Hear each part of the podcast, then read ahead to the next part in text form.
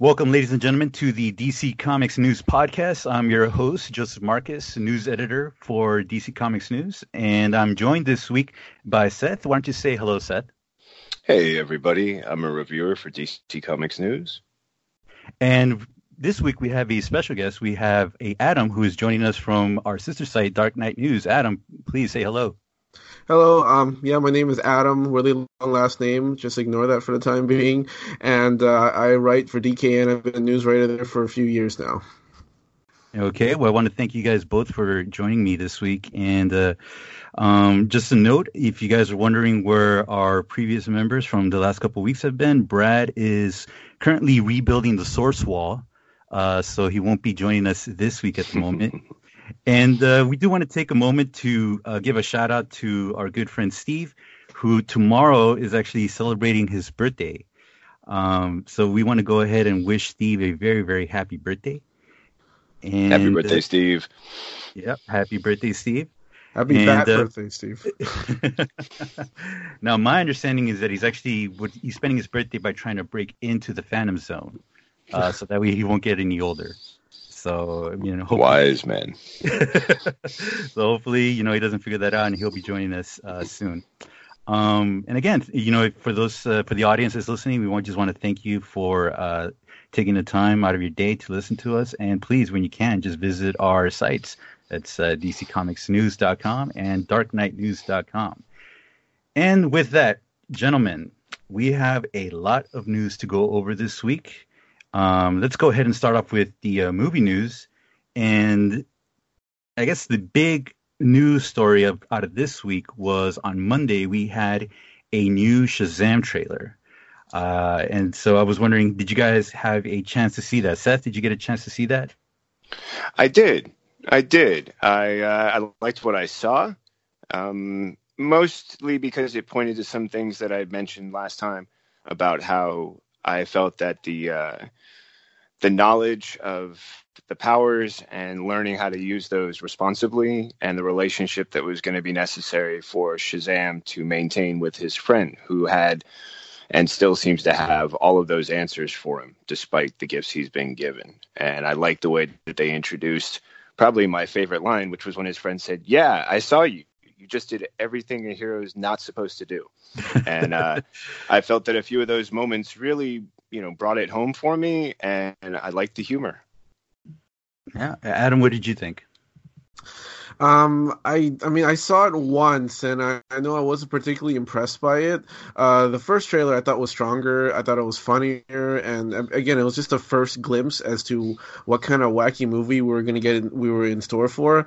Uh, and I feel like this trailer didn't give us much more than that than the first trailer. There's a few new scenes, but like overall, it's just it's it most it's more of the same really. And i just i'm just you know i'm just ready to see it. I don't need another trailer. I'm just like just bring it over to me now. I'll just watch it.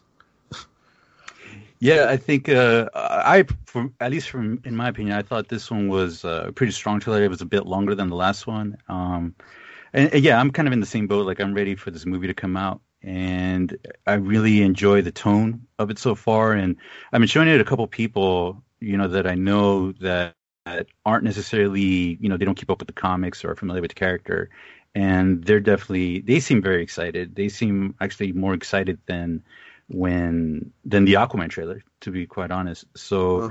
I mean, we'll see. We'll see how how everything turns out. Um, but another thing that happened this week with with uh, with regards to Shazam is there were a couple of early screenings, and uh, some people got to see it this week, and you know, obviously they took to Twitter to kind of you know just talk about what they saw and what they thought, and for the most part, they've been really positive. I, I kind of just wanted to share uh, some of the quotes uh, here with you, if if I can. Um, I think for me, the uh, quote that really stood out to me was a uh, Jim Vejvoda who works at IGN.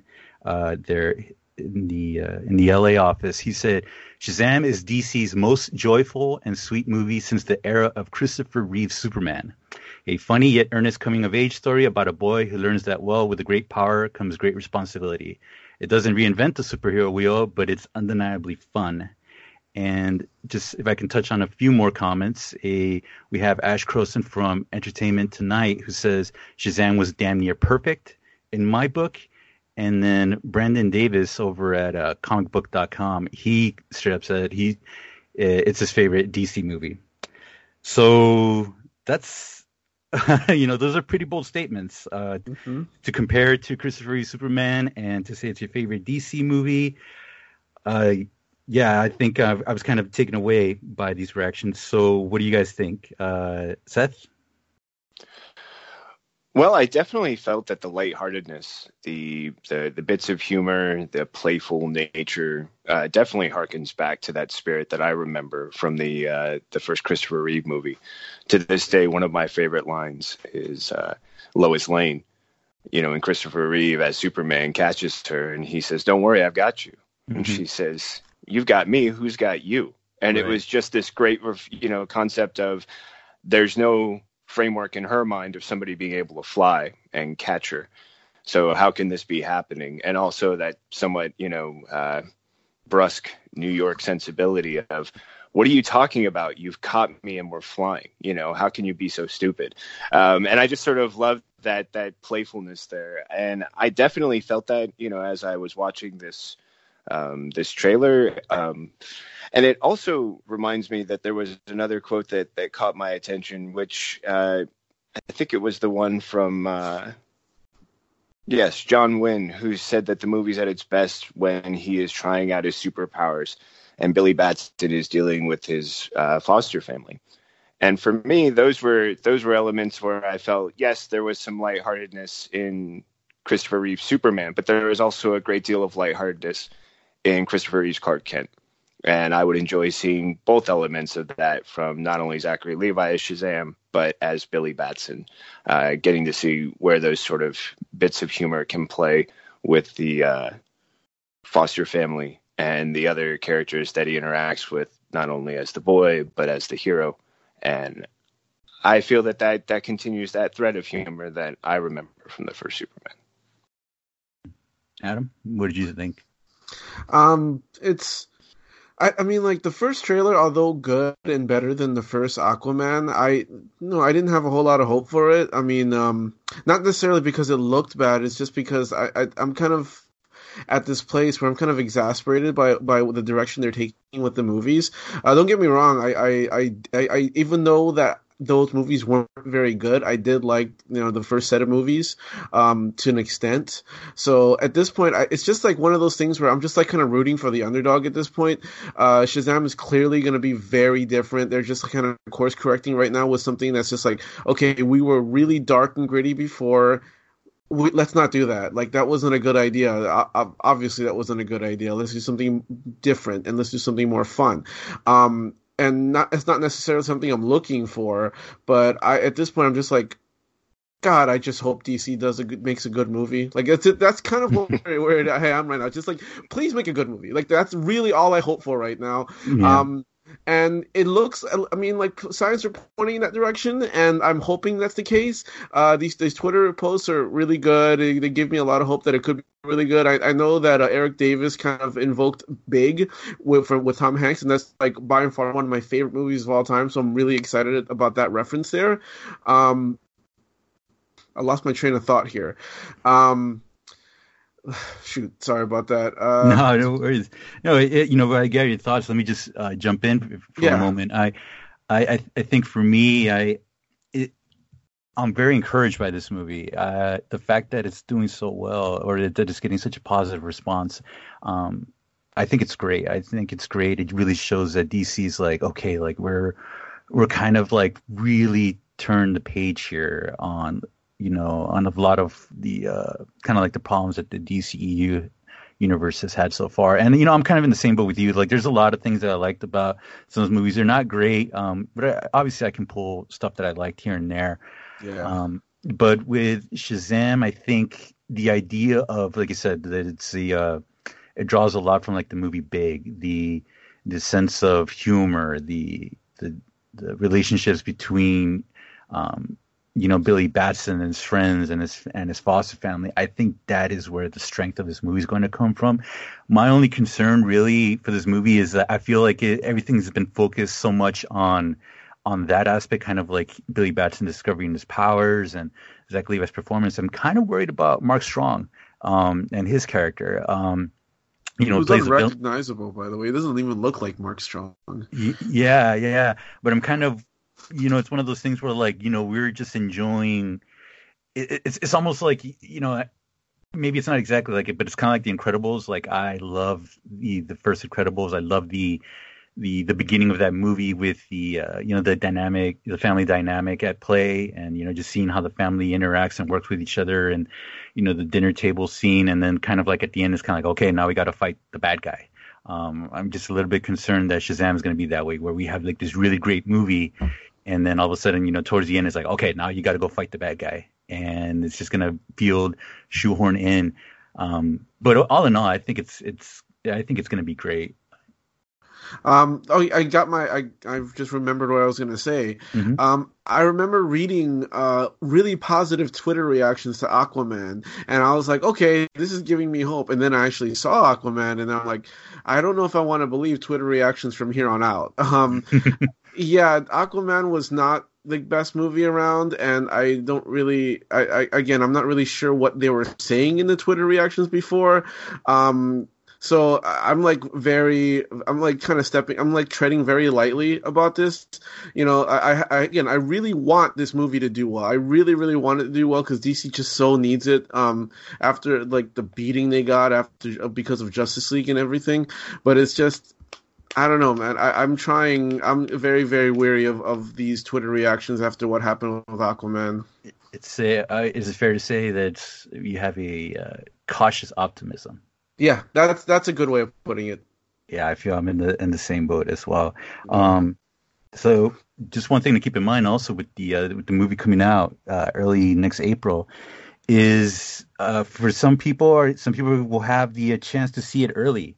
If you remember the uh, right before Aquaman premiered, about a week or so before, Amazon was giving away uh, tickets, or not giving away, but they were selling tickets to early screenings for Aquaman and Shazam is going to be doing the same thing, except this time around it's going to be not through Amazon, but it's going to be through Fandango.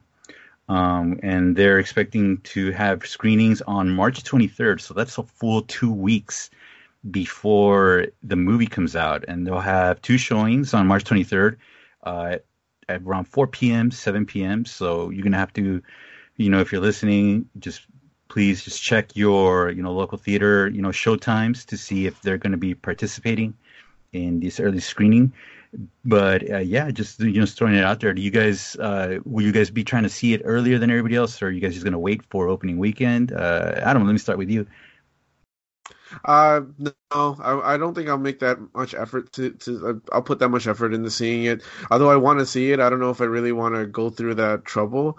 Um, so no, I, I don't anticipate that I'm going to put that much effort into seeing the movie early. I'll, I'll probably just wait like everybody else um, until then. And personally, I don't mind spoilers, so I'm not. Again, I'm not worried. I'm not anxious to see it right away. What about you, Seth? Yeah, for me, I I enjoy the excitement of the crowd. I've done it once or twice for you know a premiere, and it's exciting to be early, be first, uh, have that moment. And that moment's passed for me. so I'll be comfortably waiting a week or two. Um, and I'm spoiled by the fact that there's a nearby theater where you know you can reserve seats and it's got the recliner and I can mm-hmm. just get comfy as all hell. And uh, I really like being able to do that to know that I can remove whatever distractions might otherwise be available, so I can just focus on the movie. And when there's that element of just so much heightened anticipation. I want those people that are going to enjoy it the most to participate. I don't feel I'm one of those. So I allow them to have that space, knowing I'm just going to follow in the rear, in the middle, somewhere along those lines, and and sit back and enjoy the movie in an environment that works best for me. Uh, for me personally, I, I I'm either going to watch a movie right when it comes out, or I'm going to wait for it to come out on on uh, DVD or whatever, on digital. I should say. Um, I did get the chance to see Aquaman the week early, and that was a lot of fun. You know, I had a lot of people who were just kind of asking me like, "Oh, you know, is it worth watching?" And I tend to, I wouldn't even say if it was good or bad. I just say I usually just tell people it's worth it. Go see it in the theater, or not. Um, and and I tend to leave it at that. I will probably try to go see it early on you know on the 23rd um we'll see obviously the schedule and everything but you know i'm i'm kind of like that they they do this you know because it, it, you know gives an opportunity to just kind of avoid spoilers i, I try to avoid uh, spoilers so that's why like i said i either try to watch a movie as soon as it comes out or you know just wait till it comes out on digital uh so moving along into another movie in the uh, DC film or DC extended universe. I don't even think they're calling that it anymore. But um, there's been a lot of changes uh, regarding the Suicide Squad sequel. You know, kind of just like an airport, we got some arrivals and we got some departures. Uh, it was announced this week that Joel Kinnaman, who played Rick Flag in the uh, Suicide Squad movie, will be will not be appearing in the sequel.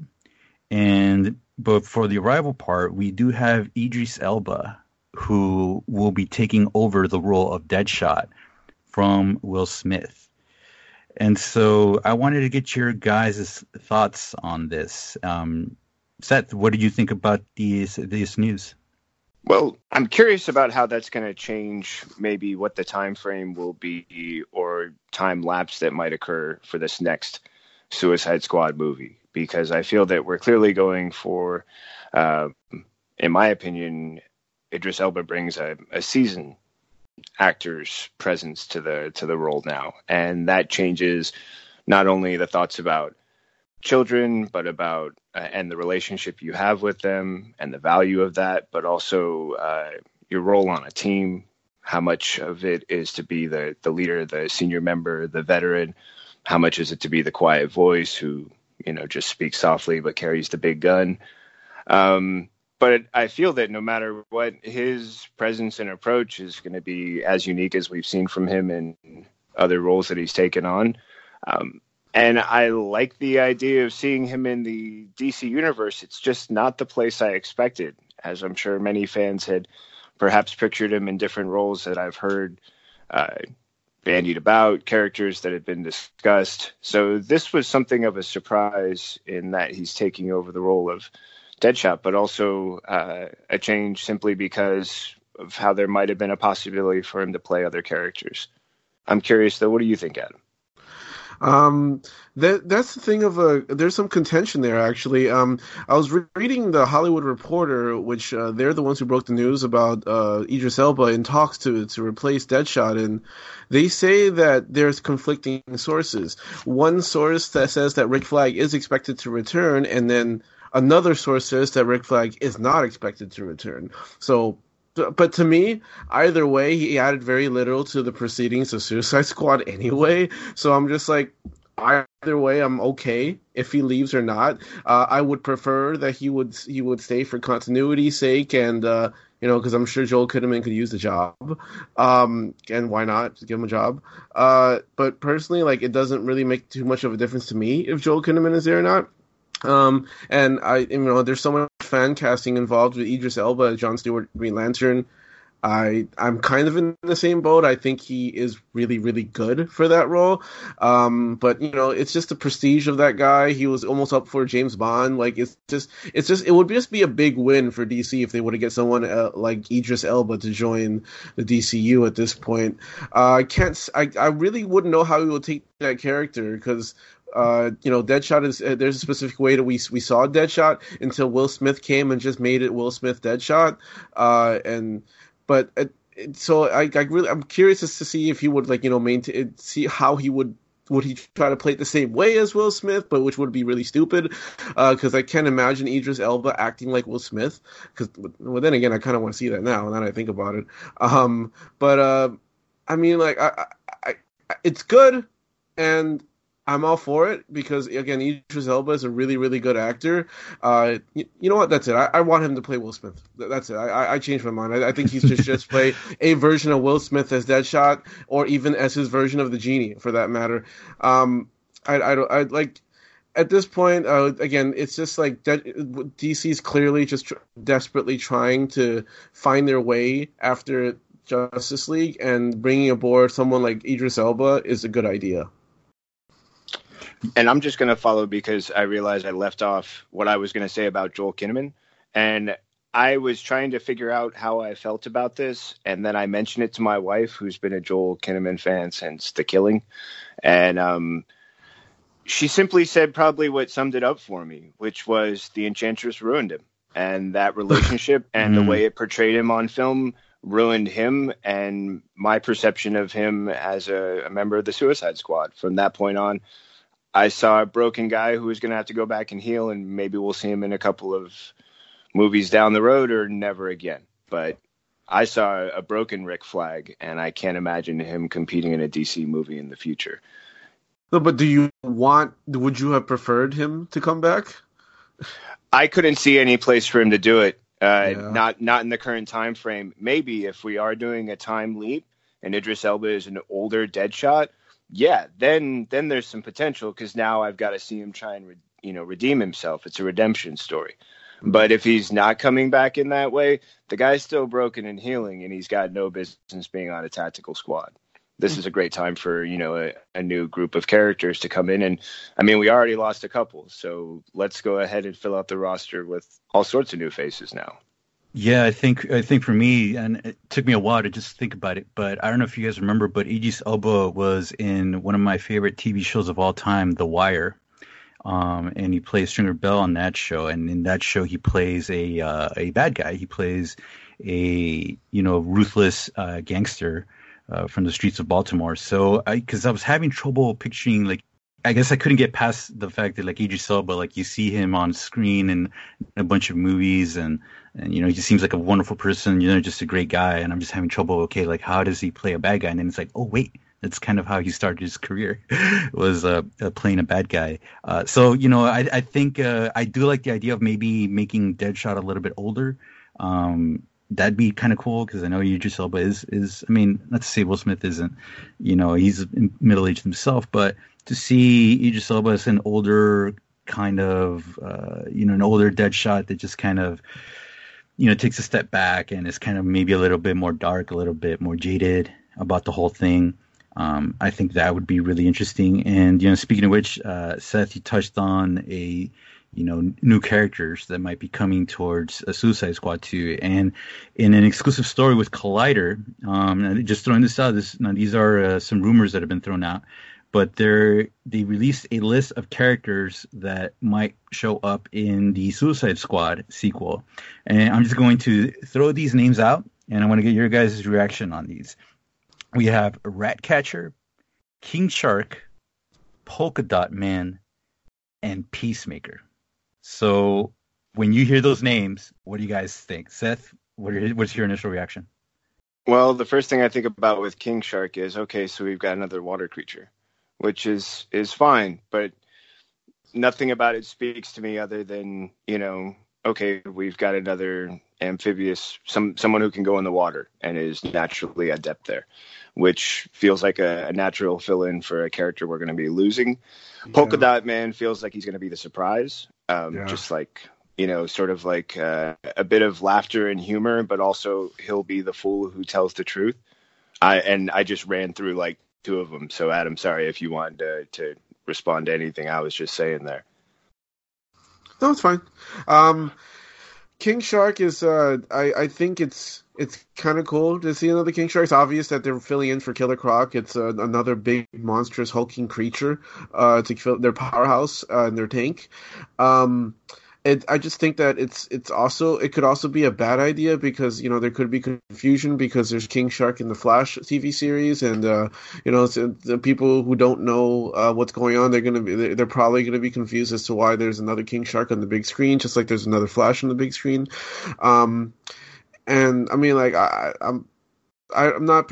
I, I could go. I, King Shark means no means nothing to me, so I just I, am not particularly excited or uh, disappointed with that. Polka Dot Man sounds like probably the best idea they could ever do, especially with James Gunn at the helm, yeah. because he tends he knows how to play with like weird characters, and I am like all sorts of excited for the possibility of Polka Dot Man in the hands of James Gunn. James Gunn, like that's probably the best choice, uh, and I hope that this, I hope that at least that part's true because I like James Gunn is a weird guy, and for him to have a hold of someone as weird as Polka Dot Man could be like like like Seth said, it's like the big surprise and a breakout character, and I'm all for that. I'm really excited about that you know, when I read this list, and I and I think for, most people, the general audience, when they see this list, they're going to think to themselves like, "What is going on here?" But then I, like you said, I think about who's directing this movie, yeah. James Gunn, and I think in his hands, I I have a lot of trust in James Gunn right now. And if he says I want these characters in my movie, I think it's for a really good reason. And uh, yeah, that's all I have to say on that. What about uh, Seth? Go ahead. What were you going to say? Just to to follow, you know, it seems like there's a great opportunity for one of those beautiful oddball pairings too with the rat catcher and Polka Dot Man.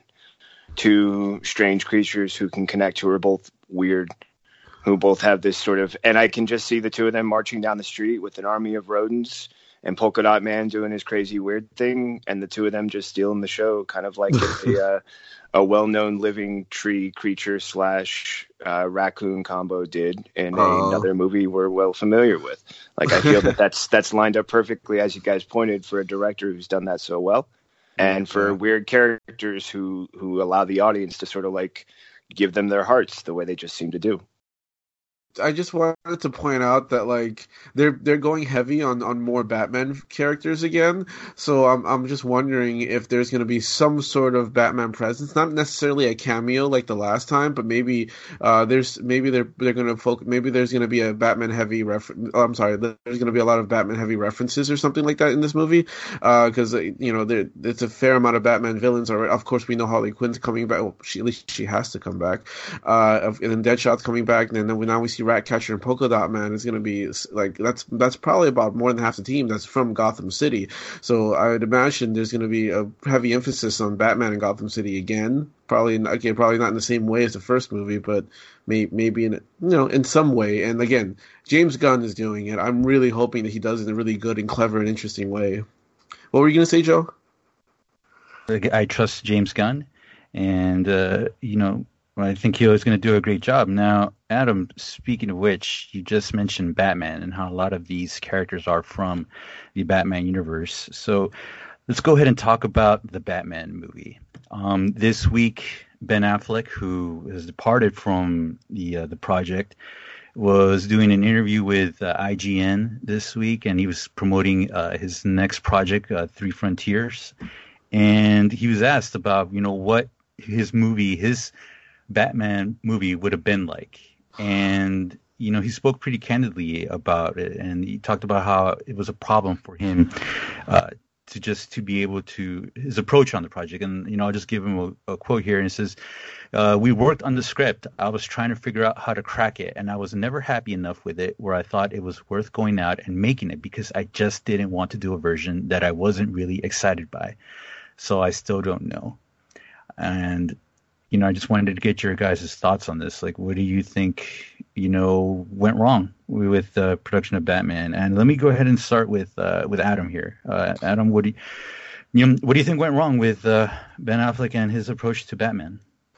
I just think he was scared and he didn't like the pressure of it. I don't believe him personally. I don't, I don't think that's. I don't think there was any candidness in that response at all. I think that was a very formulated response by by a WB exec.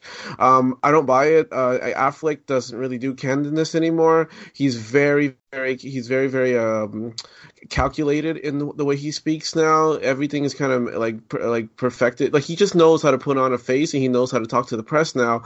To the point where I'm pretty sure a good portion of that is not not truth. Um, and I don't buy it. And I, I, think there's there's there's a truth out there where there was a script that either was like simply rejected or or maybe Affleck was just too much of a chicken to, to go back out there after Justice League. I really don't know, uh, because I, I know again like it was clear that he was he was getting too much backlash from Batman versus Superman. It, ha- it did have an effect on him, although he was excited for it at first. But then after hearing the fan backlash, he's just like, I don't want to do this anymore. So I, I, I don't believe him, and I personally think there's a script somewhere uh, that that maybe something that I, I, don't know why the script was rejected. I don't know why they decided not to do it. I just I just don't believe Affleck at all. And uh, you know, granted, it's not like I don't like Bat- Affleck. I actually really really enjoyed his turn as a Bat. I think he's the best live action Batman uh, actor we've had. Um, yes, come at me, Christian Bale fans. I will say that with confidence. Um, but I like him. I do think he was the best Affleck, the best Batman. now they're see they're synonymous. Like I'm confusing the two together now. I do think he's the best Batman live action actor we've had. So I do like him. I just don't trust his response. I don't believe that. I don't believe that's true. I believe there's some there's more to it than that, and he's just not because if you if you watch him in interviews, there's always something underneath what he's saying because he doesn't really like telling you the exact truth of what's going on. And then again, we're not entitled to that truth, and and you know every actor is, is not they don't really need to tell us the truth if they don't want to, and that's and that, that no that that is the case obviously. Um, I mean, I, if I were trying to formulate what happened, I just think he got scared. Like, I just think he got scared, and there was too, far too much pressure, and he felt like if he were to, I felt, I feel like if, if he were to try to make a Batman movie, I think he was just too scared of how much, how much crap he was going to get from hardcore Batman fans. He's like, I don't want to do this anymore. This is too much pressure, and then he just kind of caved. That's what I think happened personally, and it's a really negative like way to look at it, but I don't know. I'm I'm willing to call Affleck on his crap, and I I think that's what it is. I think it's pure crap. Sorry. no worries. So what do you think? Whew. Hard to follow that, man. no offense. Not trying to put you on the spot now that I'm sitting here under the light. But uh, I do agree with uh, the fact that I don't believe this statement to be the real reason. Uh, I believe it's part of the reason. I do believe that if they're trying to tell a detective story and they didn't crack the nut, you're on a time frame where you're making commitments to a lot of people with a lot of money who expect things done in a certain amount of time. But my thinking is that his head wasn't there. And because his head wasn't there, his heart wasn't in it. Like he didn't believe in it. He didn't believe he was the guy to do it. Whatever faith he might have built up to put on the suit in the first place, his portrayals eroded whatever that had built up. And I mean, the guy's real life experiences were clearly showing through. And I feel like if you can't get your head right about certain things going on, you can't get your heart behind projects. And we've seen passion projects. I mean, Ryan Reynolds is a is a probably a standout example of somebody who says, if I believe in this thing, I'm going to make it happen over time, no matter what. And I never felt that sort of faith from him. I felt that he was conflicted. And to be honest, uh, it was strange, but more and more that I thought about it and continue to think about it, it's like I'm seeing the guy he portrayed, like I'm seeing him as George Reeves in that movie he did a few years back. Well, it's been oh. a few, more than a few more years. You know what I mean? Like, yeah. this isn't the same guy. He doesn't have that. And man, Adam, you pointed to one of the things that that I really enjoyed about him as Batman. I thought some of his fight scenes, I thought some of the ways that he stepped into the role were were really inspired. But those were the only moments I felt he really believed it. And beyond that, I felt like that sort of facade was cracked and you could see the cracks. And it was it was really difficult to you know see him going through that. And i almost felt a sense of relief when he let go because it was like hey man if you're not the guy don't get in somebody else's way and don't kill yourself in the process. Like get out of the way. Take care of your life and give the project to somebody who's got the heart but I know that's another negative, and I'm not trying to be Deputy Downer on this. But Joe, pull us up or you know drive us down. Your choice. All right. Well, here, here's the thing. I think you know I do agree with you guys. I've I, genuinely liked Ben Affleck's Batman. I was a big fan of it, and I don't think. I mean, Batman vs Superman and Justice League. They had bigger issues and bigger problems that you know we don't have to get into it but they had bigger issues than just than ben affleck. It, you know I, I can't say that it was ben affleck's fault. Um hmm, Not i do say i wouldn't i wouldn't necessarily say that you know ben affleck was you know kind of scared to do the project but i do think he was affected by the pressure. I think you know and I, obviously i don't know too much about ben affleck you know personally. I know he's got you know a lot of stories and tabloid stories here and there but you, you know, as someone who is kind of you know known people that have dealt with alcoholism and and you know have been to rehab i i, I think it's when you're going through those struggles and you're going through those issues and then you have the burden of creating a batman story uh, something that has the eyes of the world literally like the eyes of the world are are watching uh, what you're going to do with the batman character i think it's just it's too much and if you're going through those kinds of things, you know, it's it's okay. It's okay to take a step back and just say, you know, I just I just can't do this, guys. And you know, he he wanted it directed. I was kind of looking more forward to him directing the Batman movie um, than him acting in it. I, I'm I'm a bigger fan of Affleck as a director than I am as an actor.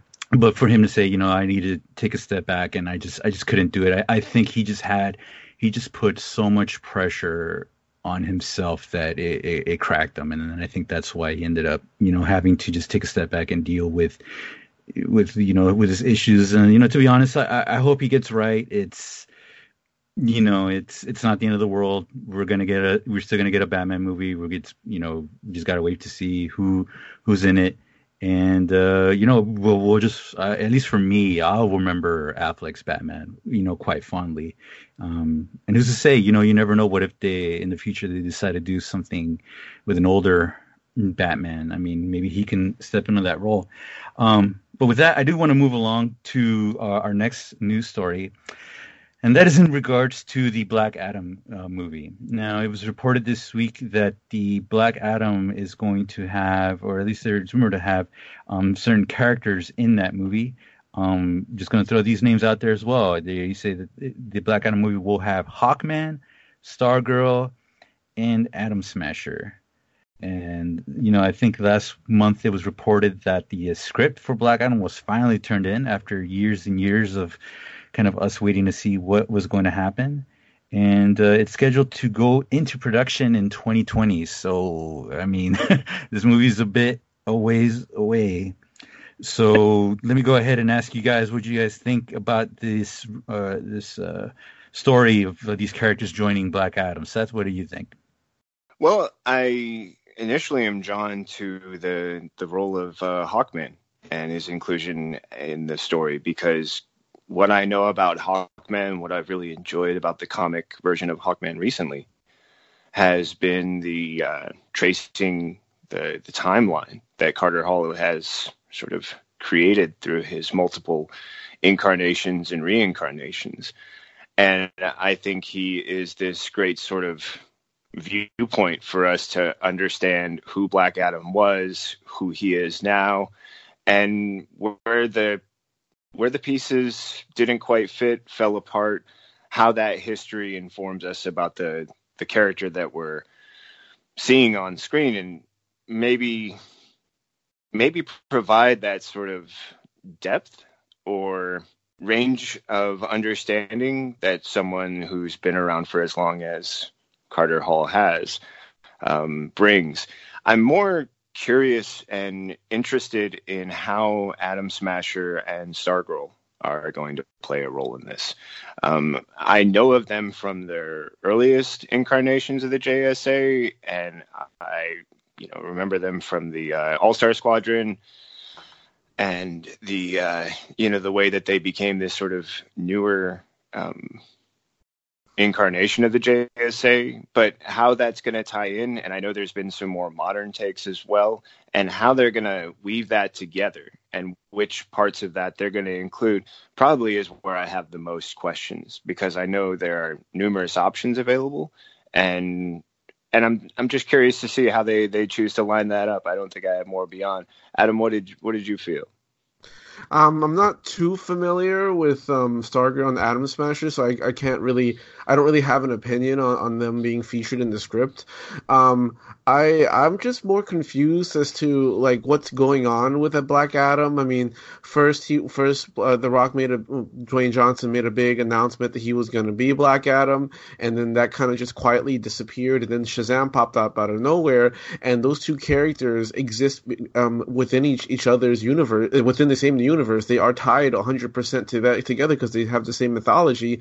But you know, Black Adam is nowhere nowhere like near Shazam. Like there's nothing, no mention of him in Shazam, which doesn't make any sense to me.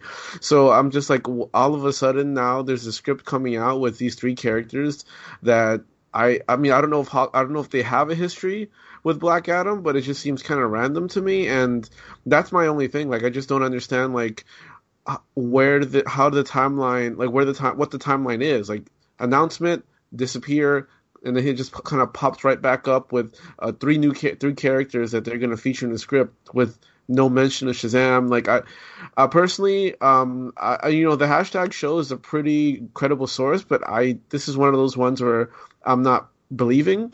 Um, I'm not really putting too much weight behind.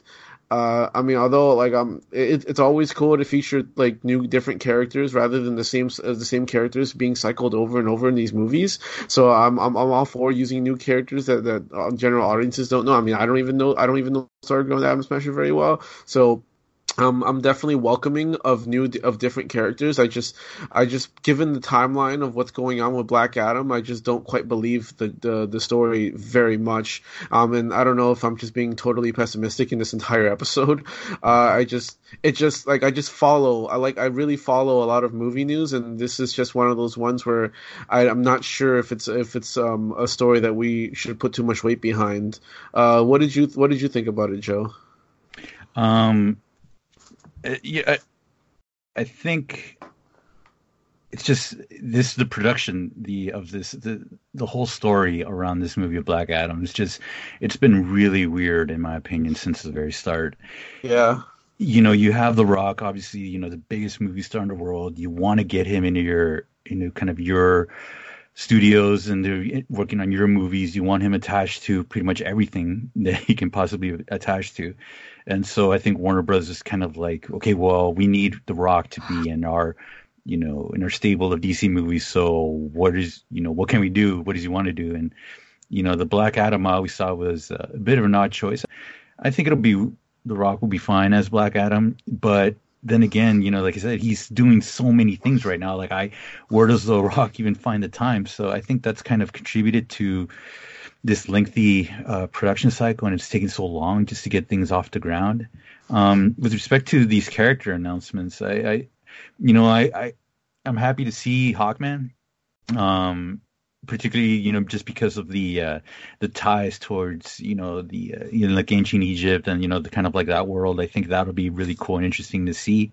Um, with Stargirl and Atom Smasher, I, I think they're probably just kind of looking for ways to throw other characters into this movie. You know, again, it is a movie based on a DC uh, supervillain, so you kind of need some other characters to kind of you know, just to flesh it out, kind of be our introduction to this, you know, this part of the DC universe. So I think maybe if you introduce Stargirl and Atom Smasher as kind of, you know, investigating or you know looking into these legends of you know Black Adam and Hawkman, I, you know, I think that'll be, I, I think it, it, can work out. But again, like you know, I, you know, and it's I don't mind you being pessimistic because there's a lot to be pessimistic about when it comes to certain projects. Um, you know, again, so don't feel bad about that. Uh, but yeah, it's just the thing with Black Adam. It's oh man, it's it's been in production for so long that I just I don't you know news comes out on it and I'm just kind of like okay yeah sure yeah. you know you know we'll we'll believe it when we see it and just, you know, it's yeah, just kind of sudden like out of nowhere like boom there's three characters in the Black Adam script that you didn't know about. Mm-hmm. Um, but I mean, between the both of you, let me just ask you: Is there a history between these characters and Black Adam, aside from like I'm sure like various clashes within the Justice League from t- from time to time? I'm trying to recall if there's any example I can think of. Um, I do I do feel like they were both involved because there was a period where it was the JSA who were dealing the most, an incarnation of the JSA that was involved the most in comics. with dealing with Black Adam, not only I trying see. to like incorporate him in the team, but also be the ones who responded. Um, the other thing that I was just thinking about while I was listening to you both give some really great answers was that in my understanding of it, um, Infinity Inc. or however they've appeared, Atom Smasher and Stargirl were both kind of iconic for being American superheroes. And I'm interested in possibly maybe if there's a a conflict that can be uh, exploited during this storytelling if they're involved with whatever happens with Black Adam and there's like an international conflict simply because some of the things I remember about Black Adam is that in the modern day he's trying to resurrect Kahndaq that he remembers from his past and Mhm. that any intercession by superheroes the majority of which are American was met with well you're actually breaking international law by crossing international boundaries or you know messing with allies and I feel like that could be a key component in the uh, the conflict. Um, but I'm also curious because I feel like there was this thing that Geoff Johns did way back when they were doing that 52 series, um, where Black Adam played a really prominent role, and the way that he delved into the storytelling for kind of explaining how Black Adam was this person or character of hope who for all these different reasons lost that hope.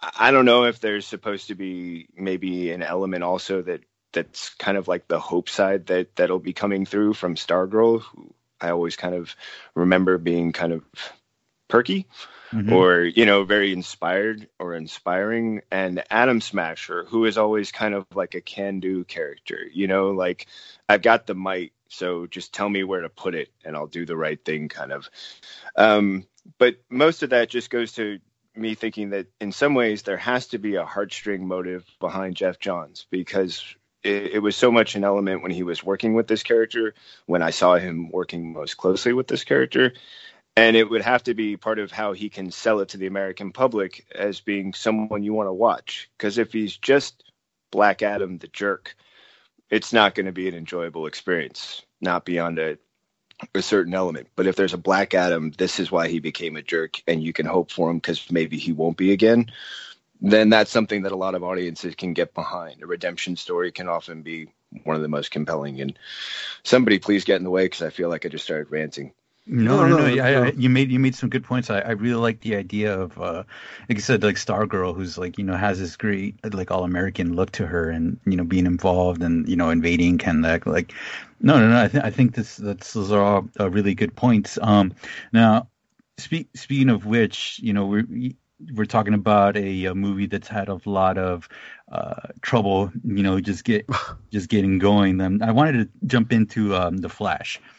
Um, and the quote from Ezra Miller Hmm. that, that came out this week, and um, you know, and uh, you know, I'll just let's just I'll just go ahead and, and read the quote. It's it's a it's a bit long, but he was asked like, why is this movie taking so long? And it says, anyone that knows uh, anything about Barry Allen knows that he's always late, but then he when he arrives, he gets stuff done.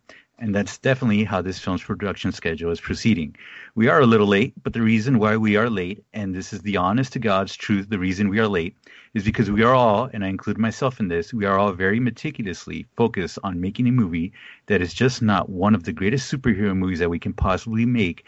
This movie is also going to be a gift to the fans. This movie is going to be a real, pure offering to the fans of this material. And we've hit a couple of points in the script's development where we've looked at it and gone, this isn't it. This isn't it yet. And, you know, it kind of goes on and on about, you know, just kind of along those lines during this uh, this quick interview. But I wanted to get your thoughts on kind of the Flash and why do you, do you guys believe Ezra Miller on this? You know, we're talking about you know quotes, uh, you know Affleck's quotes from earlier, and now we have Ezra Miller talking about why it's taking so long. So uh, let me first start off with uh, Seth. Seth, what did you think about uh, this quote, and why do you think the Flash is just going through so much trouble getting going? I can honestly say to the second part of the question, the why it's going through so much trouble, I honestly can't. Um, I do remember um, in times like this, thinking back to, and I'm going to butcher the the title, but the documentary about whatever happened to Superman Lives, the Nic Cage project that was supposed to be a Superman mm. movie that didn't happen, and how there had been speculation for so long that when the documentary started to actually reveal what some of the problems were, I remember scratching my head and going, "What? What? What? Mm-hmm. The problem was what? There's supposed to be a giant thing at the what? What you know what I mean? Like there are these concepts where you you suddenly came across just stubbornness, and what might be happening here is just so hard to kind of you know even begin to predict. But what I can put you know some form of hope in is okay if you're telling me that you're trying to get it all right and you're you're doing this through this honest earnest then then great. There's great hope for the project because you're you're trying to cover all of the things that will make this a, a great Flash story, something that talks about not only the multiverse but the speedsters who are part of it, the Speed Force. Um, he goes into some funny stuff later on um, about the speedster multiverse, which I, I wondered, you know, like, okay, are you just like rambling because we all do that? that's okay. but you know one world and all the same characters uh, and different stories and different realities. There yes i would think if you're trying to do something that's touching on all of those elements yeah you have a lot of pieces to line up and that's going to take a lot. So i want to put enough stock as i can into that being part of what's going on. But just like we were talking about with the ben affleck uh, quote and what we know to have been going on you know around all these different things from Batman versus Superman on. Um, this isn't the whole story. It's clearly what they want us to focus on, which is great because it's not, you know, something that's saying that isn't, you know, we're not happening or we're just kind of giving you something that we hope will will keep you from asking us the hard question we're eventually going to have to answer which is this isn't going to go forward in any way clearly they want us to focus on the things that they're working on and that we should be focused on. But the full story no. There's there's other things going on here and one day we'll know what it is. I just hope that they don't become so much of an obstacle that this great possibility of a project as it's been described here never actually comes to the big screen. It just becomes this what if it almost was or would it have been great if it had happened. But um Adam, your thoughts? Um, wow. If there was ever a message of um, movie productions, this is it. Uh, this this movie has been through the ringer, uh, going through like a revolving door of directors and producers and screenwriters, and it's hard to say like exactly what's going on with this movie. Like it's it's uh it doesn't give you a whole lot of hope that this movie's ever going to come out but Ezra Miller god bless him he's the biggest cheerleader you would ever you could ever find he's he's so fully in support of this movie he wants it to happen and it's not like he's um it's not like he needs the, the, the job either. Like he has another franchise with Fantastic Beasts and Where to Find Them, so he's doing fine. It's, so it just means that he really does care about this movie franchise. Um, I mean, it's this movie probably will happen. It was always, uh, if for me, it was always like WC, uh, WB, sorry, WB and DC's like kind of get out of jail for a few million dollars card, where like they'll just drop a few million dollars to get them out of the the hole that they put themselves in with with the, the with the movie universe. If they ever, if it ever, it was just like their escape route. Basically, they knew that if they kind of screwed up with their movie universe, they, this movie would just kind of correct all of it with the you know obviously Flashpoint and it just like so I don't really know what could have happened between then and now, where things, so many things changed and so many people left the production. But I do like his optimism. I mean, he, again, he's a really, he's a great supporter and cheerleader, and you want this guy by your side because he will, he'll do what it takes to make you feel better about something that's obviously like fledgling. Um, uh, I'm sorry. What were your original questions, Joe? no, I just I just was uh, wanted to get your reaction on the quote, and you know, because oh. we were talking about, you know, like you said, he's such a great, you know, he's a big cheerleader for this movie, and he talks about, you know, we just want to get it right, want to get it right, which is kind of similar to what Affleck was saying. You know, yeah. he's like, I wanted to get it right, I wanted to get it right, but I couldn't get it right. And and so I don't know if that's kind of like the standard answer of like, okay, well, we just want to get it right, we just want to get it right.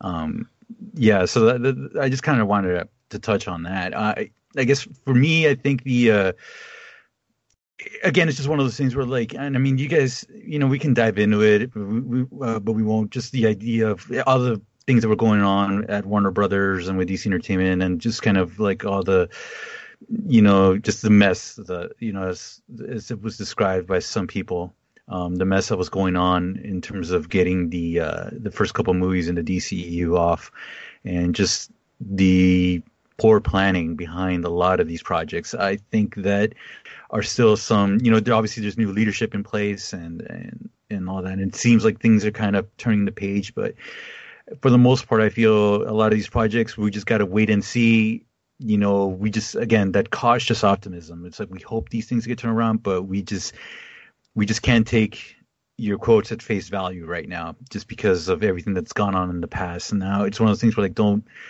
don't tell us that you're trying to get it right. Just get it right. You know, get that script done, get the directors in place, get the casting right. And I think that's what they're trying to do. And it's one of the things like just kind of just stop talking about it. I know obviously they're getting they're gonna get asked. He wasn't even promoting anything DC when he was asked this question. So this is kind of like the answers that we're gonna get. But it really is, you know, just hunker down, get this corrected, get this fixed. And I think once you get we see the ball rolling on things, I think that's when you know the uh, general public sentiment around you know DC movies will really uh, change. Um, now, now, just one last uh, story from out of the movie news. I know we have a lot of movie news to cover. It's been a busy week, but I do want to just talk a little bit about the uh, the Trench movie uh, that was announced, uh, you know, a few weeks ago. Um, and the Trench that's kind of a spinoff or an offspring or whatever you want to call it of the uh, Aquaman movie. And it seems that like as though the Trench will probably be in production very soon and will come out before, way before, the Aquaman uh, sequel comes out. And I believe Aquaman sequel is scheduled for 2022. So between now and then, we should be getting a Trench sequel. And I know we talked a little bit about it uh, last week in terms of what we would want to see uh, from the Trench, but you know, I just wanted to get your thoughts again on uh, what we would want to see from the trench and you think it's a good idea uh, and you know just what do you guys think. Um, let me start with adam this time. Adam what do you think about uh, the trench movie? Um I do not think it's a good idea, uh, to put it bluntly. Um, I love that he invokes uh, the Conjuring universe, and I'm just like, well, the Annabelle movies weren't good, um, so I don't know why. The, like, give like if you want to build confidence for this movie, why would you invoke the Conjuring universe? Um, it's just it's a spinoff that's like I feel like there's no real heart behind it, and I can't. It's hard to see how they could connect it to the DC universe without like shoehorning in like Atlanteans and stuff like that that. Well, then again, it wouldn't be shoehorning if it's like based around Atlantean lore. Um, I just, I just don't think it's a good idea. While it, it was one of the few like fantastic parts of of, of Aquaman, just beautifully directed and it just it, it like and like um, the CG was just really well done in that scene. It was just like it's just truly like terrifying. Um, I just don't see the purpose, and I just can't see how you could like build a whole movie around that one part, aside from like an origin story and just like just trying to like kind of really like lace it around like an Atlantean lore and then bring that. I just, especially since it's gonna come before Aquaman, like it's just to me that's probably the stupidest thing they could possibly they could possibly do right now. Considering how hot Aquaman is right now, it's one of the highest grossing DC movies, surpassing The Dark Knight Rises domestically. I think it was. Mm-hmm. Um, why would you decide? Why would you? Why would you go forth with The Trench, a movie that nobody wants to see right now? Then just do an Aquaman sequel. Like that doesn't make any sense to me, and it's just like a step back backwards for WB in general. Like, why would you focus so hardcore on a movie that nobody really wants to see right now? Everybody wants to see an Aquaman 2. Everybody wants to see the continuing adventures of you know Jason Momoa. Um, so like, you know, just basically it's Jason Momoa. It's they want to see the continuing adventures, the next journey for Jason Momoa in water. That's what they want. They don't really want the trench. Like I don't think anybody really cares to see how that came to be or whatever they're gonna do with that. Like I just bluntly. I think it's an incredibly stupid idea, and I think they should really strike while the iron is hot and just work on Aquaman 2 rather than work on a trench a spin-off movie that nobody really asked for. Um, but again, like I'm. Uh, I, I I hate to be the downer in this entire Dude, episode. There is no need to apologize. I, I appreciate I, just, I appreciate honesty above all others. So if you if you don't like something, please feel free to say you don't like something. You never have to apologize with me uh, if you don't like something. Um, but I, let me let me throw this out to you. So because you know on the last week's podcast we talked about the trench and what we could possibly see, and the, one of the things we talked about was you know, because we were in that same boat. Like, what can we possibly, what can the story possibly be? And you know, one of the ideas that was thrown out was you basically have under uh, aliens but underwater. Um, I could see not having Aquaman, not having Mera, not having any of these characters, but maybe possibly having other characters from the Aquaman, you know, lore, maybe an Aqualad or you know Tempest or whatever, and have them having to go down into the trench to get some mulligan or whatever, and it basically becomes a uh, you know a horror uh, super movie. And I, I, think that's probably one of the reasons why you might have there's such a quick turnaround on this movie because you know it, obviously you know horror, you know it's it's it's fairly you know quick to make. You can focus on you know the limited number of locations. You don't have to spend too much money on it, but maybe you do with the trench with those characters and the CGI. But you know I could imagine seeing a movie that has a small group of you know characters from the uh, DC universe with superpowers having to go down into the trench, and it just becomes like a, a you know, like I said, it's it's aliens underwater. But um, just throwing that out there. But Seth, what do, what do you think about the trench movie overall? Man, I'm really trying. Like I'm I'm trying. Like my brain's wrapping around. Okay, aliens. Okay, why do we need this? Um, and this is kind of how the the train of thought went, and you know, just jump in and and knock me around if it. But the first thing I thought was, okay, we need something scary. You know, I know there's a big pull. There's a huge portion of audiences that loves to be terrified, um, and that's great. You know, okay, we need something. Maybe it's we need a scary villain in the DC EU because I can't really think of anybody who's been horribly terrifying no one really like scares me. Mm-hmm. You know what I mean? I thought Jared Leto's uh, Joker was cool and cute and flashy, but not scary. Um, and nothing's terrified me yet. Nothing's actually like chilled me to the bones where I was like, that's the person I don't want to be around. That's the thing that that scares me. Um, so maybe pushing in that direction, but as I was listening and as I was just trying to puzzle together some sort of reasoning behind this, the best I could come up with was yes, maybe we get a chance to see a new hero rise, an Aqualad, a Tempest. Maybe we get a chance to see some of those sort of hardy Atlanteans come forward. Um, and and be you know the the examples of like hey we don't, we might not be the royalty or we might not have special status but this is what an Atlantean does when someone hurts them and then the other things left behind were okay, yes, is it like a thing where something's happening, like an abduction, people are being stolen and brought down into the trench, and everybody's got to go down there? Or if DC really wants to try and play with something, what if there's something that's threatening the creatures? What if there's something that's pushing them out, that's driving them to go, okay, we need we need Atlantis because wherever we are has become inhospitable. There's, you know, something mm, bigger down below um, which would give their which would give them something to set up for Aquaman 2. Maybe maybe this is an opportunity for the others to rise, but I got to be honest, like it, it doesn't really point in any one clear direction except there's a desire among somebody up there to make a scary DC movie. And I don't know what it is beyond these elements that we've been kind of going over for Aquaman. And um, I hope it fits one of them because then it's got a through line. Otherwise, it just feels like a scary movie so that we could all get scared. And that's not a good enough reason for me, at least not to go see a DC movie. I mean, honestly, that aliens idea from last week, I com- I was trying to remember what ideas you guys came up with last week, and that the aliens one was probably the best one.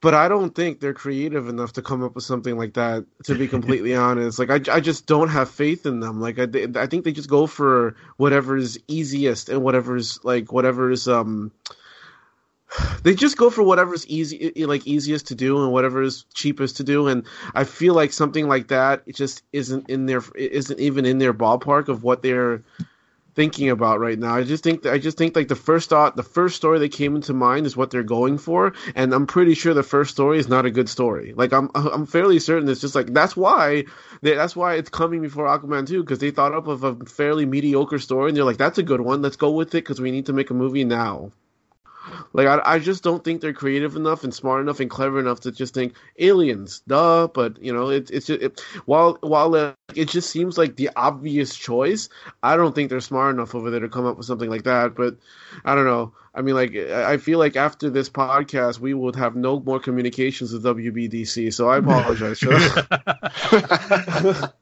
Well, I mean, like I said, hopefully they're listening and they are uh, listening, he- hearing our ideas and getting our feedback. But I mean, we'll see. Um, so, gentlemen, that's that's a lot of uh, movie news. And uh, although before we jump into the uh, the TV and the streaming news, uh, we do want to take a moment to pause and hear a word from our sponsor.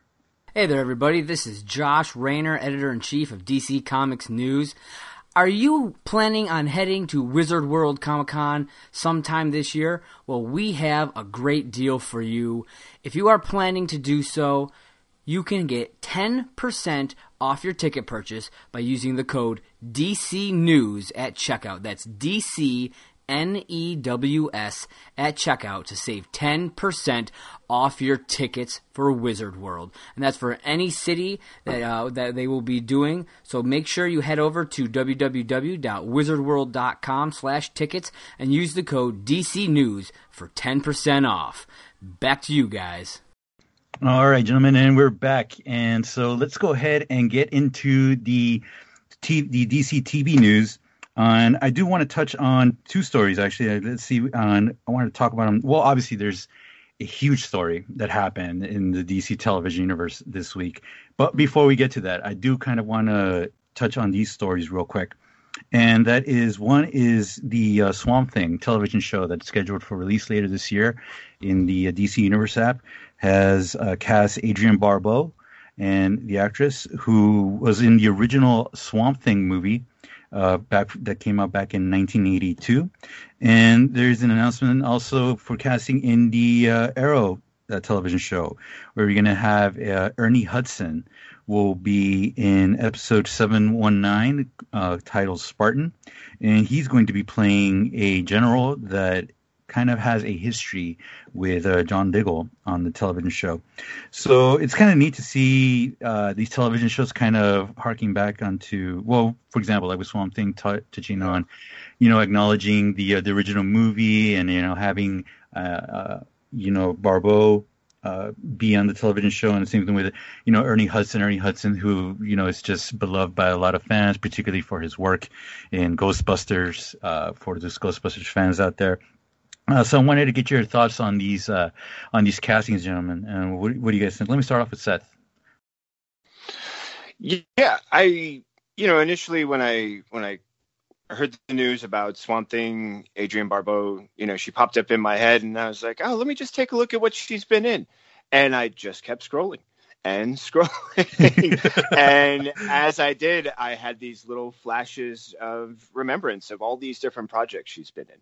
And I mean, it's it's you go through the list from Demolition Man to Babylon Five and Judge Dredd, Star Trek Deep Space Nine. Like she's been a constant face, uh, a great character actor who's just um, constant. And her early success, her sort of through line as an early member of the original Swamp Thing, just gives that that sense of history that I always appreciate when shows take that into consideration and use it in a way that's not just a uh, what's that term they use sometimes uh, fan service but it's mm-hmm. like you know like a flashback fan service instead it actually ends up being something more compelling i thought the you know just to use a great example john wesley shipp you know what they did with him in yeah. cw's flash was more than just having this older Flash character pop in every once in a while and be smiling and, oh, I'm just going to give you a little senior fatherly advice and then move out of the shot. They did so much more and they took the character in many different ways. And this actor, you know, showed us just all these possibilities that we get to experience when someone creative takes advantage of that. So my hope with not only Adrienne but also with Ernie Hudson is that if you're going to introduce someone and put them in there and they've got that history that Adrienne Barbeau does, then okay, let's let's take advantage of that and let's use that more than just a cameo. For Ernie Hudson and uh, Arrow, I don't feel that there's that you know that ability to do that same kind of through line history connection, but I love that he can come in and be as serious and jovial or any other iteration. And he has earned the gravitas, the fan respect that I'm going to believe him in whatever role he comes on and mm-hmm. interacts with uh, John Diggle's character. And that's just a there's a comfort in knowing that a role or an appearance is in the hands of a, a seasoned actor who knows just how to approach things with the right amount of understanding and also how to provide us with something that feels both familiar and completely original. Adam, any any thoughts on the uh, castings here? Uh, Adrienne Barbeau is it's such a great idea. Like I love that DC likes to do that. Um, as you've seen in the Berlanti verse, they like to bring back like older DC alumni and have them play like very good, interesting roles. Uh, as Seth said, like John Wesley Shipp in the Flash is just remarkable. I, I, I love him in the Flash, whether it be his uh, his father or um, Jay Garrick. It's is he's just such a great presence and a great addition to the cast, and always providing something interesting and new to to um, and just it, it's just they love honoring him uh, from being in the original 1990s Flash TV series, and I love that that DC just likes doing that. They just like honoring their past, bringing back uh, um, um, alumni into the fold, and trying to make them relevant in some way in the new DC universe. Um, and at the same time, I don't know if anybody's touched you haven't touched upon this yet, but Adrienne Barbeau was also um, uh, Selina Kyle in Batman the Animated Series. So that just gets me even more excited because I adore Batman the Animated Series, and I can't expect any spe- anything specific from that um, uh, tie-in. But I hope there's a, like maybe like there's a couple of Easter eggs on on on on, on like uh, when she's on on on camera or something like that. Um, that's what I was and Just like a little little thing for Batman Animated Series fans, just to give them a, like a small little self self satisfying cheer.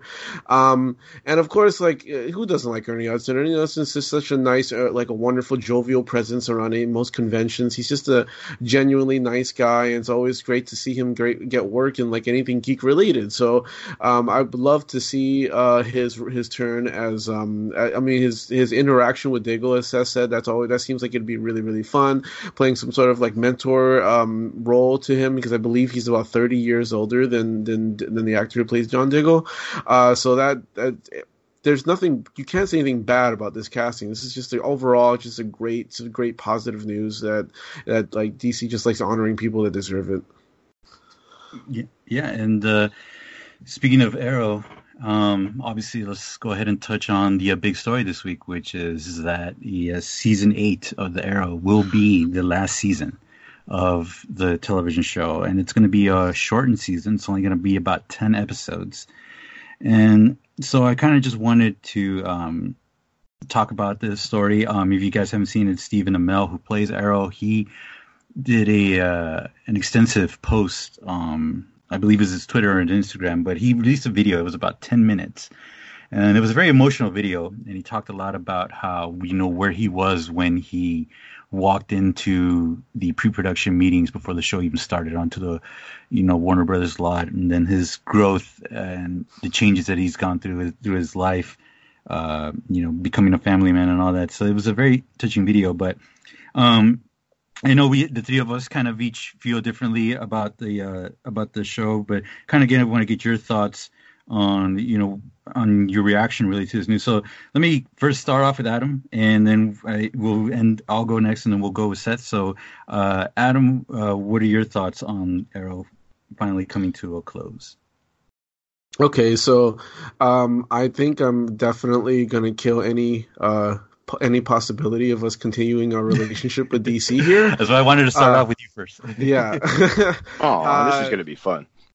I I absolutely despise Arrow. I think it's a terrible show. I got through the first I, I was tortured while I was trying to get through the first episode. The pilot episode was just like such it was I can't even describe it. It was just like one. I, am speechless. Like it's, I hated the first episode with with such a passion. It was such a. It was so hard to get through. I don't, and then by the, I got through about half of the second episode when I was when I finally realized this isn't worth it.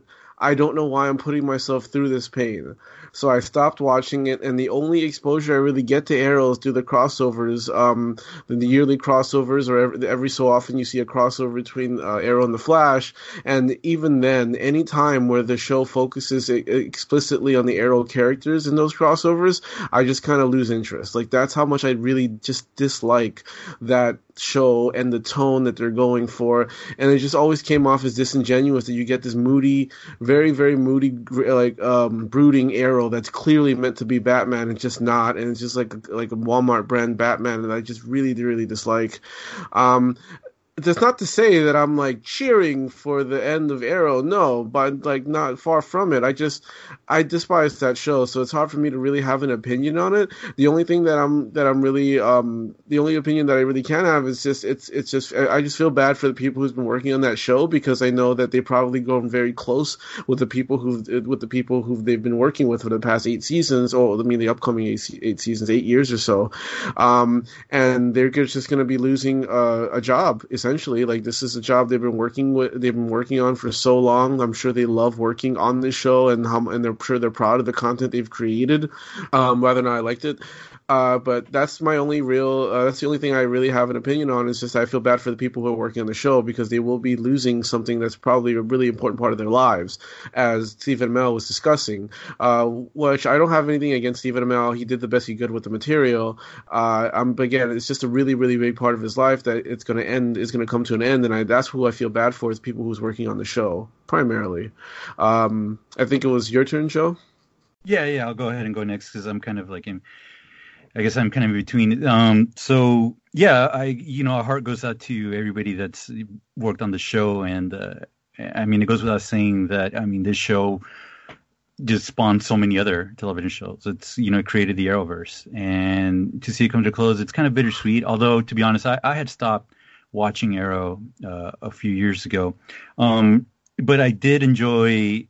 I, I, I think I I kind of stuck around for the first season. I was kind of wanting to see where it was going. I think usually with first seasons, you know, I just kind of give them an opportunity, give them a couple of episodes, and I found myself watching it. I, I was like, okay, we'll we'll see where this is going.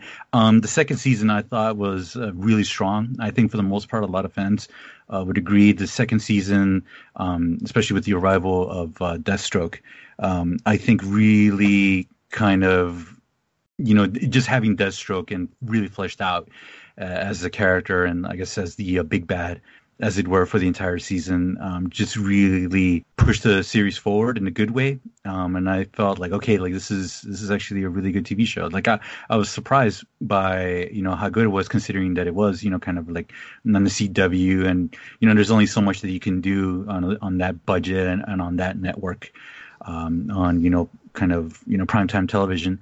Um, but uh, yeah, I, th- I, think after the uh, you know third and the beginnings of the fourth season, I kind of uh, lost interest. I kind of felt that it was floundering a little bit. Um, I always thought the uh, the performances were particularly strong, but it's just some of the, the decisions with regards to you know the, the writing and the directing, um, and even when I would watch the uh, crossover episodes, because um, even though I wouldn't watch the show, I would watch the crossover episodes, and it, it just there's just something missing. It just didn't. It wasn't polished. It wasn't quite fine tuned. Um, and you know, it is what it is. It's it's you know, I, don't want to be dismissive of of television in general, but um, you know, it, obviously they're limited in terms of what they can do uh, with those TV shows.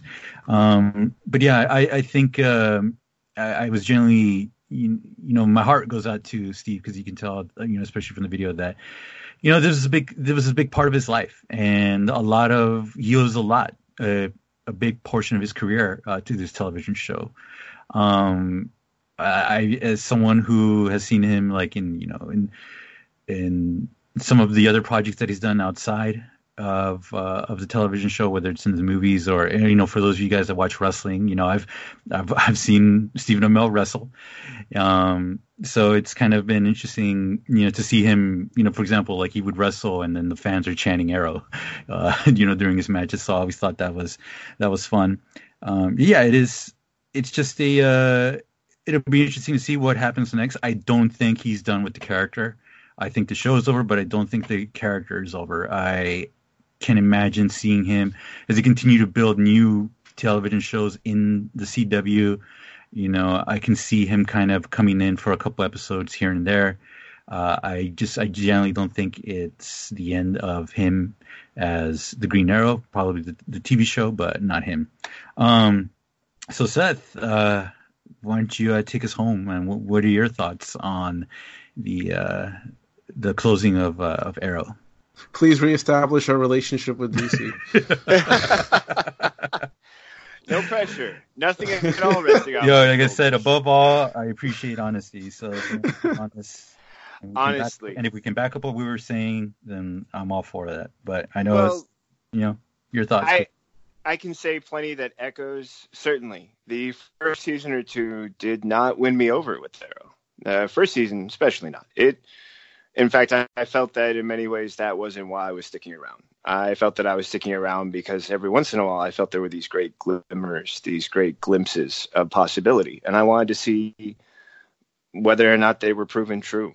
And I also became aware sometime around the first to second season of the challenges that Arrow began to face the more success it continued to have because it, it did something that I appreciated, which was it tried to bring in characters from the DC history into its storytelling. And sometimes it succeeded in a way that actually harmed it. First example that comes to mind is Suicide Squad. That was the first place that concept had been visualized. And suddenly the success of it leads to, you know, the possibilities of a movie, and it's no longer a viable option. And something else that stuck with me, which was that I started to recognize that there was this almost force of will during those moments that seemed to emanate from Stephen Amell. This this ability for him to sort of put that show on his shoulders and just will it through episode after episode. And because he was able to do that, I also saw that he could put that will behind other projects. So when Flash was first starting out, I remember it was like right after their second or third episode there was like a big announcement about the ratings. And right around the time that announcement was being made, Ezra Miller was cast for Flash. And as soon as that announcement was made, he was all over the Twitter feed and any public space you get on saying, I can't believe DC would do this when the Flash TV show has an opportunity to really establish itself. And to stomp all over the ratings, to you know look at Grant Gustin's hard work and not give it the respect it and the way he fought for that show in that moment sort of made me stick around longer than I anticipated. And I enjoyed watching it season after season for the things that it did well. And I also acknowledged it for all the things that I felt it continued to do wrong. And yet, still, through that force of will, it persevered. And I kept around, I kept watching simply because things that I wanted to see would sometimes show up in ways that I really enjoyed, or when they were realized, I would say, "Okay, that was horrible. I, I wish I'd almost never seen that." Much like if you watch Supergirl at all when they did the Red Tornado episode, and I didn't cry, but I wanted to cry because it was just such a bad version of Red Tornado. Oh.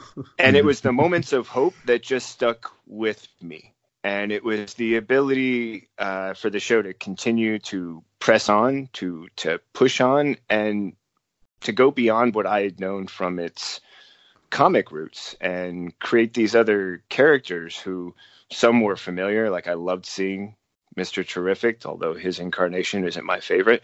Uh, and then Wild Dog, who I had no previous frame of reference with, but who gradually grew on me through the performance and through the little bits that somehow CW knows how to like bury in my heart so that I, I don't ever walk away, you know, completely from these things. I'm always drawn back in or finding myself sticking around.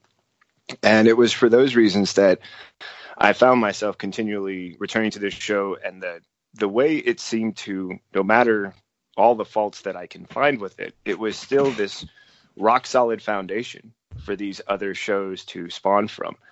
And I think at one point during the Facebook video you mentioned Stephen Amell gives himself a lot of credit by claiming they spun off some 17 odd uh, projects through Arrow. And yeah, not, he was I'm, like joking around about that. Yeah, I'm not going to fact check him on it, but there was a way that his blessing on projects like Supergirl and Legends of Tomorrow almost cemented their ability to move forward as independent series. And even though it was kind of a token blessing and one that came from the guy who it seemed could say, Yeah, I give you my blessing because clearly I've screwed up the most.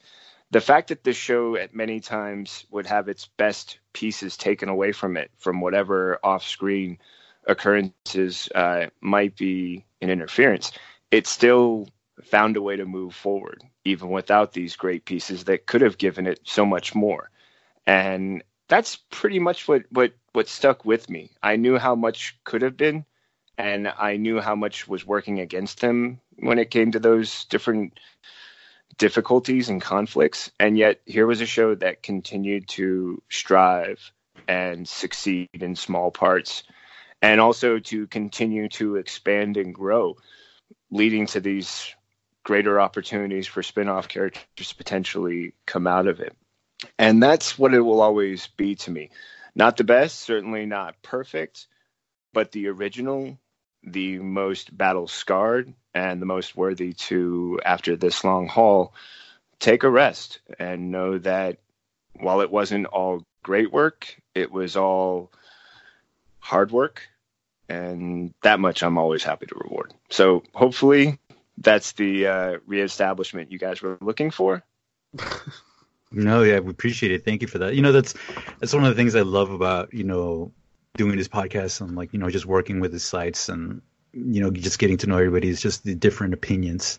Um, and just really, you know, it's informative and it's really informative in terms of you know because I know what I think. I know um, but I love having you know my opinions and thoughts challenged, and I love hearing takes on why you know, I'll still listen to people say why, you know, whatever movie is good or why it sucked.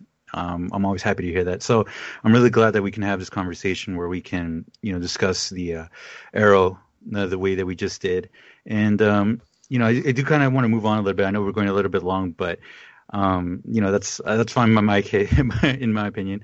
Um, just real quick, I know, you know, we've talked a lot about movies, we've talked a lot about television show, but you know we do talk about comics uh, here at DC Comics News, and I just want to talk touch a little bit on one quick story, which is, uh, unfortunately, there is another delay with the release of the next Doomsday Clock issue. Um, I don't want to spend too much time on it; just want to go through it real quick. Um, Seth, I think you mentioned that you're, you're are you currently up to date on Doomsday Clock? I am. I am. Um, I've been okay. Enjoying what I've read it, been reading, and um, you know, it's a challenge when it comes to a project like this to to you know meet your deadlines. And I'm curious what it might be that's that's getting in the way. Um, that's been creating this sort of series of hiccups. It's maybe the best way I can describe it uh, when it comes to this project, but the the thing that really sort of sticks with everybody is these some of these cliffhangers. You just find yourself like going, "Oh, come on, man." Two more weeks, you know, and suddenly I'm there on the sandlot. Like you're killing me, Smalls. You just you're right. killing me. Seriously, you're just killing me. Um, so I'll, I'll be patient. I'll wait. Uh, and I'll be honest, um, sometimes I'll skip an issue or two and then give myself a little time before I read one or two, just because I know there's going to potentially be a gap. And I hate the idea of, you know, thinking that something's coming next week and waiting a couple of weeks. So it's something I've come to anticipate, but I don't think that's something anyone wants to hear about their comic book line that you anticipate delays, that you expect hiccups. So that's my only, uh, you know, lingering concern that I feel is going to dog this uh, this uh, series. Yeah, just just real quick, I just wanted to talk about, um, I, you know, for some of you, some of you guys may know, may not know, but uh, Rebirth was kind of my jumping on point into the uh, DC universe, and uh, that comic really kind of, you know, Rebirth number one, you know, in, in many ways changed my life, and and so to kind of want to see how that story continues. Um, it's been a little bit disappointing. I, I, love the books. I'm enjoying the books. The artwork's great. The story's great. And again, I'm I'm every issue I'm reading, I'm just kind of like, wow, like you know, just kind of like, just kind of like jaw dropped. But you know, it's been three years since Rebirth One came out, and a lot of things have happened in the DC universe uh, since you know since uh, Rebirth One and since Doomsday Clock will wrap up. I mean, I feel like dark, you know Metal has had much greater impact on the DC universe than Doomsday Clock has. Um, so I'm kind of, you know, if I ever get the opportunity to ask, you know, either Geoff Johns or the publishers, whatever, I'd love to ask them kind of what lessons they've taken away from this series and publishing this series because I, I, know Geoff Johns he's got a lot on his plate and he's gone through a lot of you know he's he's changed uh, you know positions there at the uh, in the DC uh, team and and so I'm just kind of curious to know what that's the question I would love to ask is kind of what they what lessons have they taken from the publishing and the deadlines regarding Doomsday Clock and if they would have kind of done things sooner. Um, but with that, I, gentlemen, I do want to wrap up the podcast with um, just taking a moment to note that you know DC, uh, Detective Comics 1000 uh, will be coming out, and it's a huge milestone. It's a huge milestone in the industry, not just for DC, but for I believe for comics as, as a whole. And you know, there's been some news stories coming up uh, that I've talked about. You know, some of the celebrations that are going to go around the 1000th issue, as well as the 80th anniversary of of Batman. Um, and you know, there's going to be celebrations at uh, South by Southwest.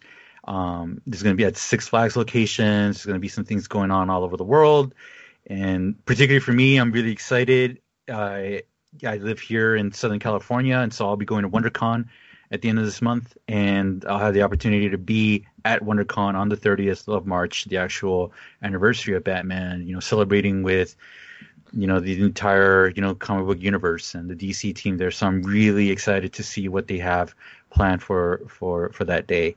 Um, but gentlemen, I just kind of wanted to you know just get your thoughts on Batman as a character and you know obviously there's so much that we can kind of touch on with regards to this character has been around for so long, but I kind of wanted you to just take a moment to kind of personalize it. And I'm very curious to know what Batman property or thing has been impactful or your favorite in your life, whether it's a movie, whether it's television show, whether it's a particular comic, or you know just anything in general that's been related to Batman. I kind of just wanted to get your your thoughts, you know, as we start our celebration of this character here at DC Comics News. And I wanted to start off with um, with Adam. Adam, you know, you come to us from uh, Dark Knight News, our sister site, um, and you guys obviously really focus on you know the Dark Knight and you know his world and. And, and so, like, yeah, I just wanted to start with you and see kind of what's been your favorite Batman thing. Uh, yeah, then when you asked me this question earlier today, I was just like, what could I possibly choose? There's just so much indeed, re- indeed. really, really good content um, over the years. It's hard to pinpoint something that I can say is my favorite thing. Uh, I mean, there's so many different things that I love. I think the best Batman movie ever, well, live action or animated, is The Dark Knight Returns. Uh, and then I think um, The Killing Joke is one of the best books ever in literature altogether.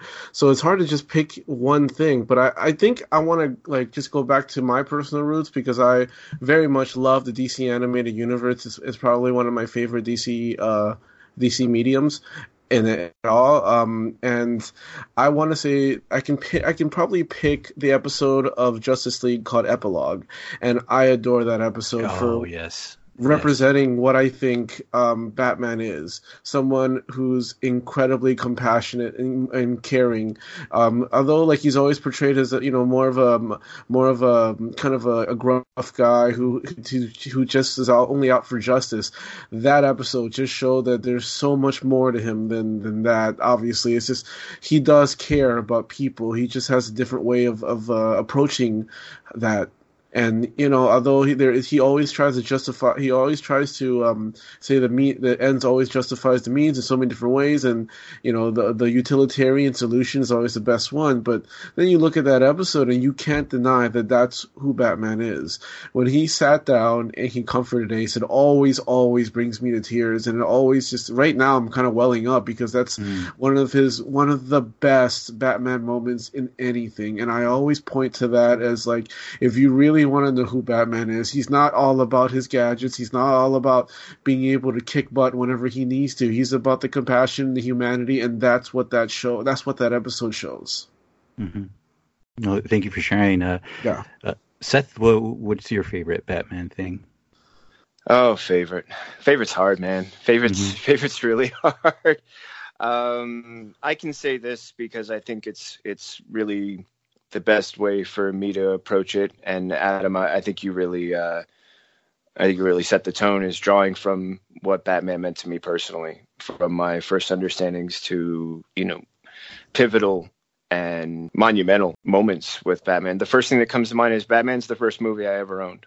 Uh, mm. I got it on VHS as a Christmas present, and I watched it so many times. Michael Keaton, Jack Nicholson. It was it it was everything I wanted it to be. And then later, I read uh, Death in the Family, and it broke my heart. I can remember being a kid with my childhood friend, and we would map out who each of us would be for different characters and voices, and we would read the graphic novel over and over again, playing, acting it out, and like feeling this beautiful story. Uh, the Killing Joke showed me that you evil is right outside your door and the way Joker just came to Barbara Gordon's home and changed everything about what I thought was how good and bad operated is something I'll I'll still I'll still remember, you know, when I'm breathing my last breaths because it it shook me, it shaped me. Um, and as far as as who Batman is, so many different ways. Uh, I love that Adam brought up uh, the epilogue episode, really beautiful example. Mm-hmm. And I'm even reminded of uh, a storyline, actually, two things that, that immediately popped to mind as I was listening. One was a, uh, a future story that kind of dealt with the Kingdom Come universe and some elements that had come out of that. And it was about Plastic Man's kid getting rough and wild and him needing Batman to come in and, and give the kid a check and just sort of scare him. And the way Batman, like honestly, to his friend said, I know what you need from me, but you have to understand what I do. There's a consequence to it. Like, I know why I'm doing what I do, and I know the results I'm looking to achieve, but I also know that it damages people. Like, I'm fully aware every time that the impact I have on someone never goes away. And then I'm also reminded of Identity Crisis when Brad Meltzer really put that relationship that Batman has always had with his Robin characters and with the storyline of Tim Drake rushing to get home to save his father and Batman trying to be there as well. And that moment when he's slamming down the accelerator and he's saying, not again, you know, not another time. And Batman for me has always been the example of someone who is never going to get it right and is always going to be trying to correct the mistakes from his past every time he suits up. And he knows he's failing and he knows he always will. And yet he knows he has to. And that's who Batman will always be to me. Yeah, thank thank you for sharing that, uh, Seth. Um, I, I, guess I can piggyback. I had an answer in my head, but you guys kind of touched on it already.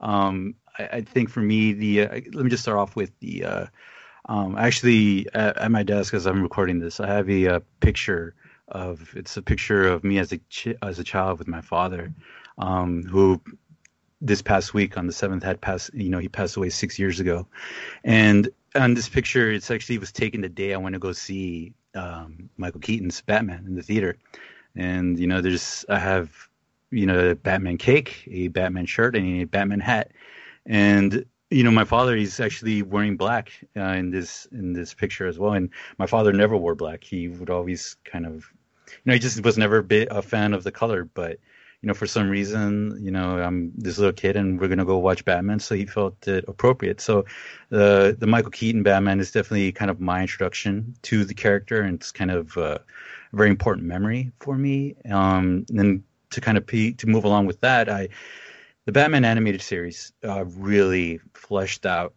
uh, the character for me in a lot of great, interesting ways, and really introduced me to a lot of the uh, the villains. And I mean, when I think of that first season, the introduction of Catwoman, of Two Face, of uh, and of course, who can forget? Obviously, a Mister Freeze. You know that famous episode. Um, and just the way that kind of show progressed and just added to the Batman lore. To this day, every time I read a Batman story, it's with the voice of those characters in my head. Um, Kevin Conroy to me is Batman, and uh, he's my favorite Batman. And when I read like, when I read the books, I hear his voice. Um, and so, Amen. Yeah, and so the animated series is it's it's just a huge part. It's my favorite, uh, you know, cartoon of all time and definitely one of my favorite Batman things. And um, I do want to give a shout out though. Once I got older, I had the opportunity to read Frank Miller's The Dark Knight Returns, and that graphic novel just really took Batman out of you know away from the Tim Burton, away from the animated series, which you know it can only go so far in terms of the subject matter.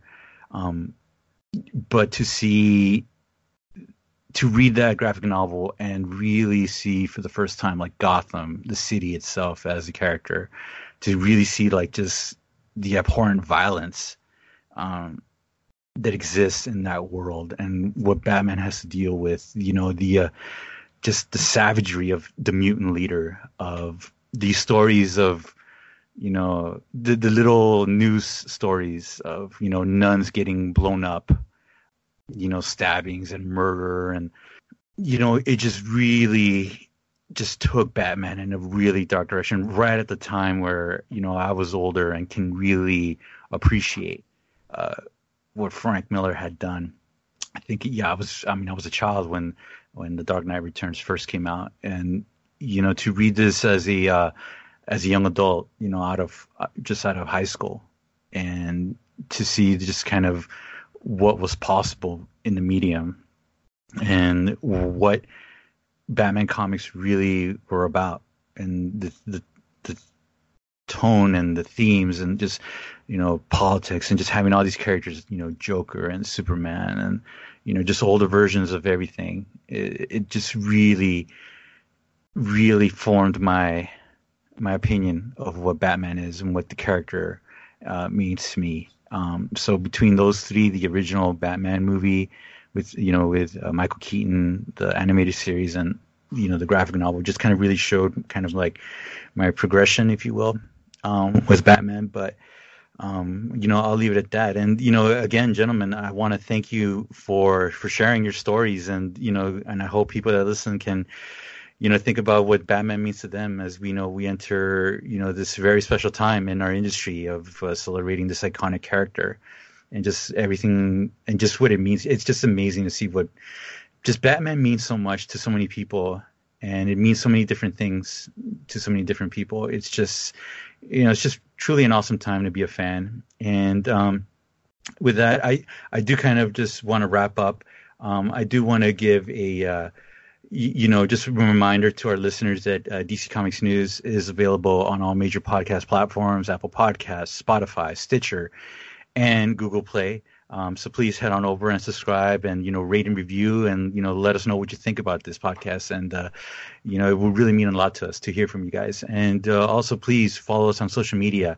Uh, follow us on uh, Facebook and Twitter, Instagram, Tumblr, and on YouTube. And that's at DC Comics News. Um, I do want to give you guys an opportunity, uh, gentlemen. Is there anything that you, you want to uh, promote or shout out, Adam? Um, anything you want to share? Uh, just read darkknightnews.com um, alongside dccomicsnews.com where I write there weekly. And of course, you can also read the musings of Mr. Steve J. Ray, who's also a, uh, another contributor to this podcast. Yeah, indeed, indeed. Um, I'm also a podcaster myself. Uh, I have my own podcast that's uh, It's not in direct competition with this podcast, so no worries there. Uh, it is uh, more of a conversational comedic podcast called Dropping Loads. Interpret chat, interpret that however you want to. Yeah, we. uh, you can find it at droppingloads.com. I promise you, it's not. It is. It is somewhat safe for work. I would tread tread lightly with that. Um, so yeah, if you would like to, it's also available on all major uh, podcasting platforms: Apple Apple Podcasts, Google Play Music, uh, or I'm sorry, Google Play Podcasts, as well as Spotify. And uh, follow our Twitter and Facebook accounts: Twitter at Dropping Loads PC and Dropping Loads Productions on Facebook, and our YouTube, the YouTube.com slash Dropping Loads P. That's that. Thank you. Yeah, you can one find me on Instagram, Seth the Writer. I like the pretentious sound of it. I hope you do too. You can also find me on Twitter at One More Singleton. If you like storytelling, my website, Seth Singleton Storyteller, and a podcast that matches. Uh, look for it wherever you enjoy streaming. But more importantly, look for my reviews on DC Comics News. Thank you for that. And uh, for me, I am Joseph Marcus on Twitter and on Instagram. And you can find me, well, I guess uh, I'm doing more of the editing stuff on the DC Comics News web webpage. Um, so there's we got a lot of things planning planning uh, in the uh, weeks and months to come. So uh, keep an eye out for that. Um, gentlemen, uh, thank you so much for joining me this week. No, thank you for having me on. Joe, it's been a pleasure, and uh, Adam, it's been a pleasure meeting you and sharing the microphone with sir. you today. Yes, sir. It has been a pleasure sharing the microphone with you guys as well. All right, and I'll go ahead and uh, thank you. Thanks again to our listeners. And with that, read more comics. read more comics. Do it.